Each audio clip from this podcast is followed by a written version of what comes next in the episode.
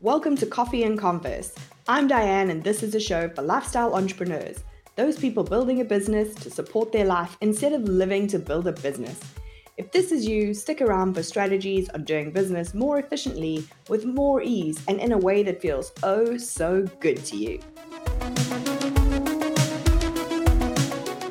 Hey, hey, so in the last episode, you heard the replay of me speaking with Dr. Lindsay Padilla about the development of Hello Audio. And that conversation was when Hello Audio was in its infancy, and we're now a year on. And I wanted to tell you how I have used audio practically in my business. The first way I've used audio is to really use it in creating standalone freebies, but also in adding audio to other forms of freebies. So in the vault, if you go and have a look, there's the networking mini podcast, which is all designed around audio as its starting point. At the same time, we have the big book of business boundaries. This is the ebook of all of my guests explaining what their main boundary is for their business. That's available as a PDF and designed to be an ebook, but there is an audio book option as well, which makes that freebie that much more accessible, but also that much more likely that people are going to listen to it. And I know that one's kind of weird, right? I've taken something out of my podcast and put it into a different different podcast. But if you're thinking about boundaries, that's a really easy way for you to absorb it without having to go through every single podcast and fast forward until you hit the point where they're talking about their boundaries. So for me, it's made it really easy to think of new freebies, but also to bolster my current freebies.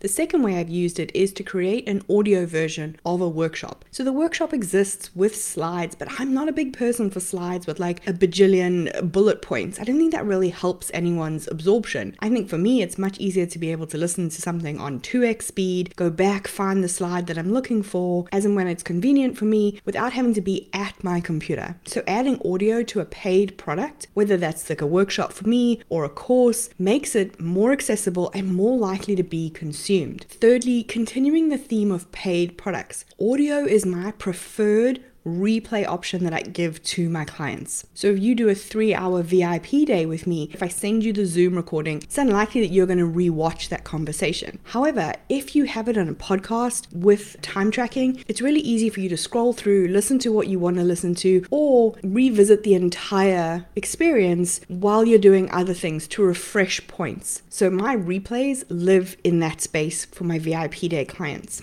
As part of another paid offering, the mastermind that I facilitate, replays are also provided to the group. And what's great about this is Hello Audio allows me to share only the recordings since the person joined. I've always had a bit of a weird feeling about group programs that allow people to listen to past sessions where people are talking really openly about their business, but then potentially have no idea who might hear that in the future. So I really like that for the mastermind, only the people who were in that group at that time can listen to that replay. But I'm not required required to keep multiple different podcast replays going. They don't need to have a separate replay for each individual person. It's really accessible for them to go back and listen to one from a couple of months ago without having to dig through an email trail. So for regular group stuff, audio packs a real punch from a reuse perspective, right? It makes that time that much more valuable because it is easy to revisit and to pull those nuggets out again when you need inspiration.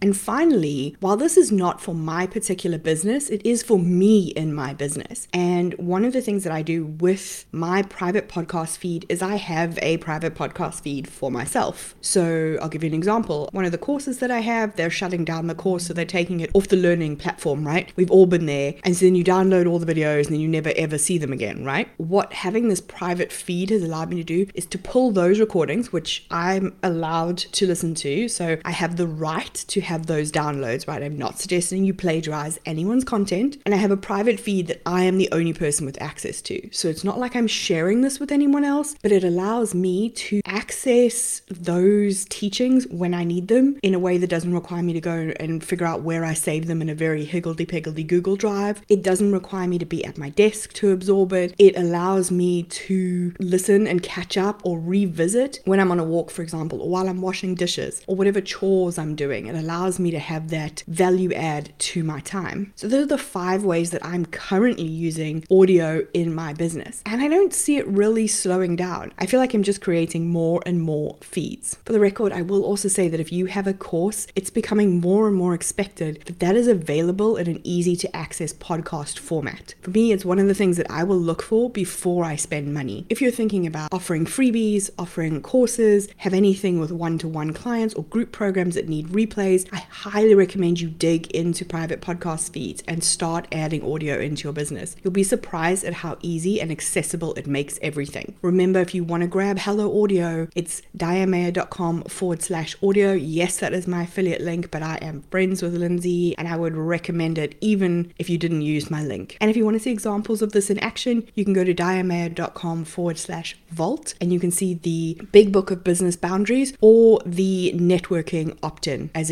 examples.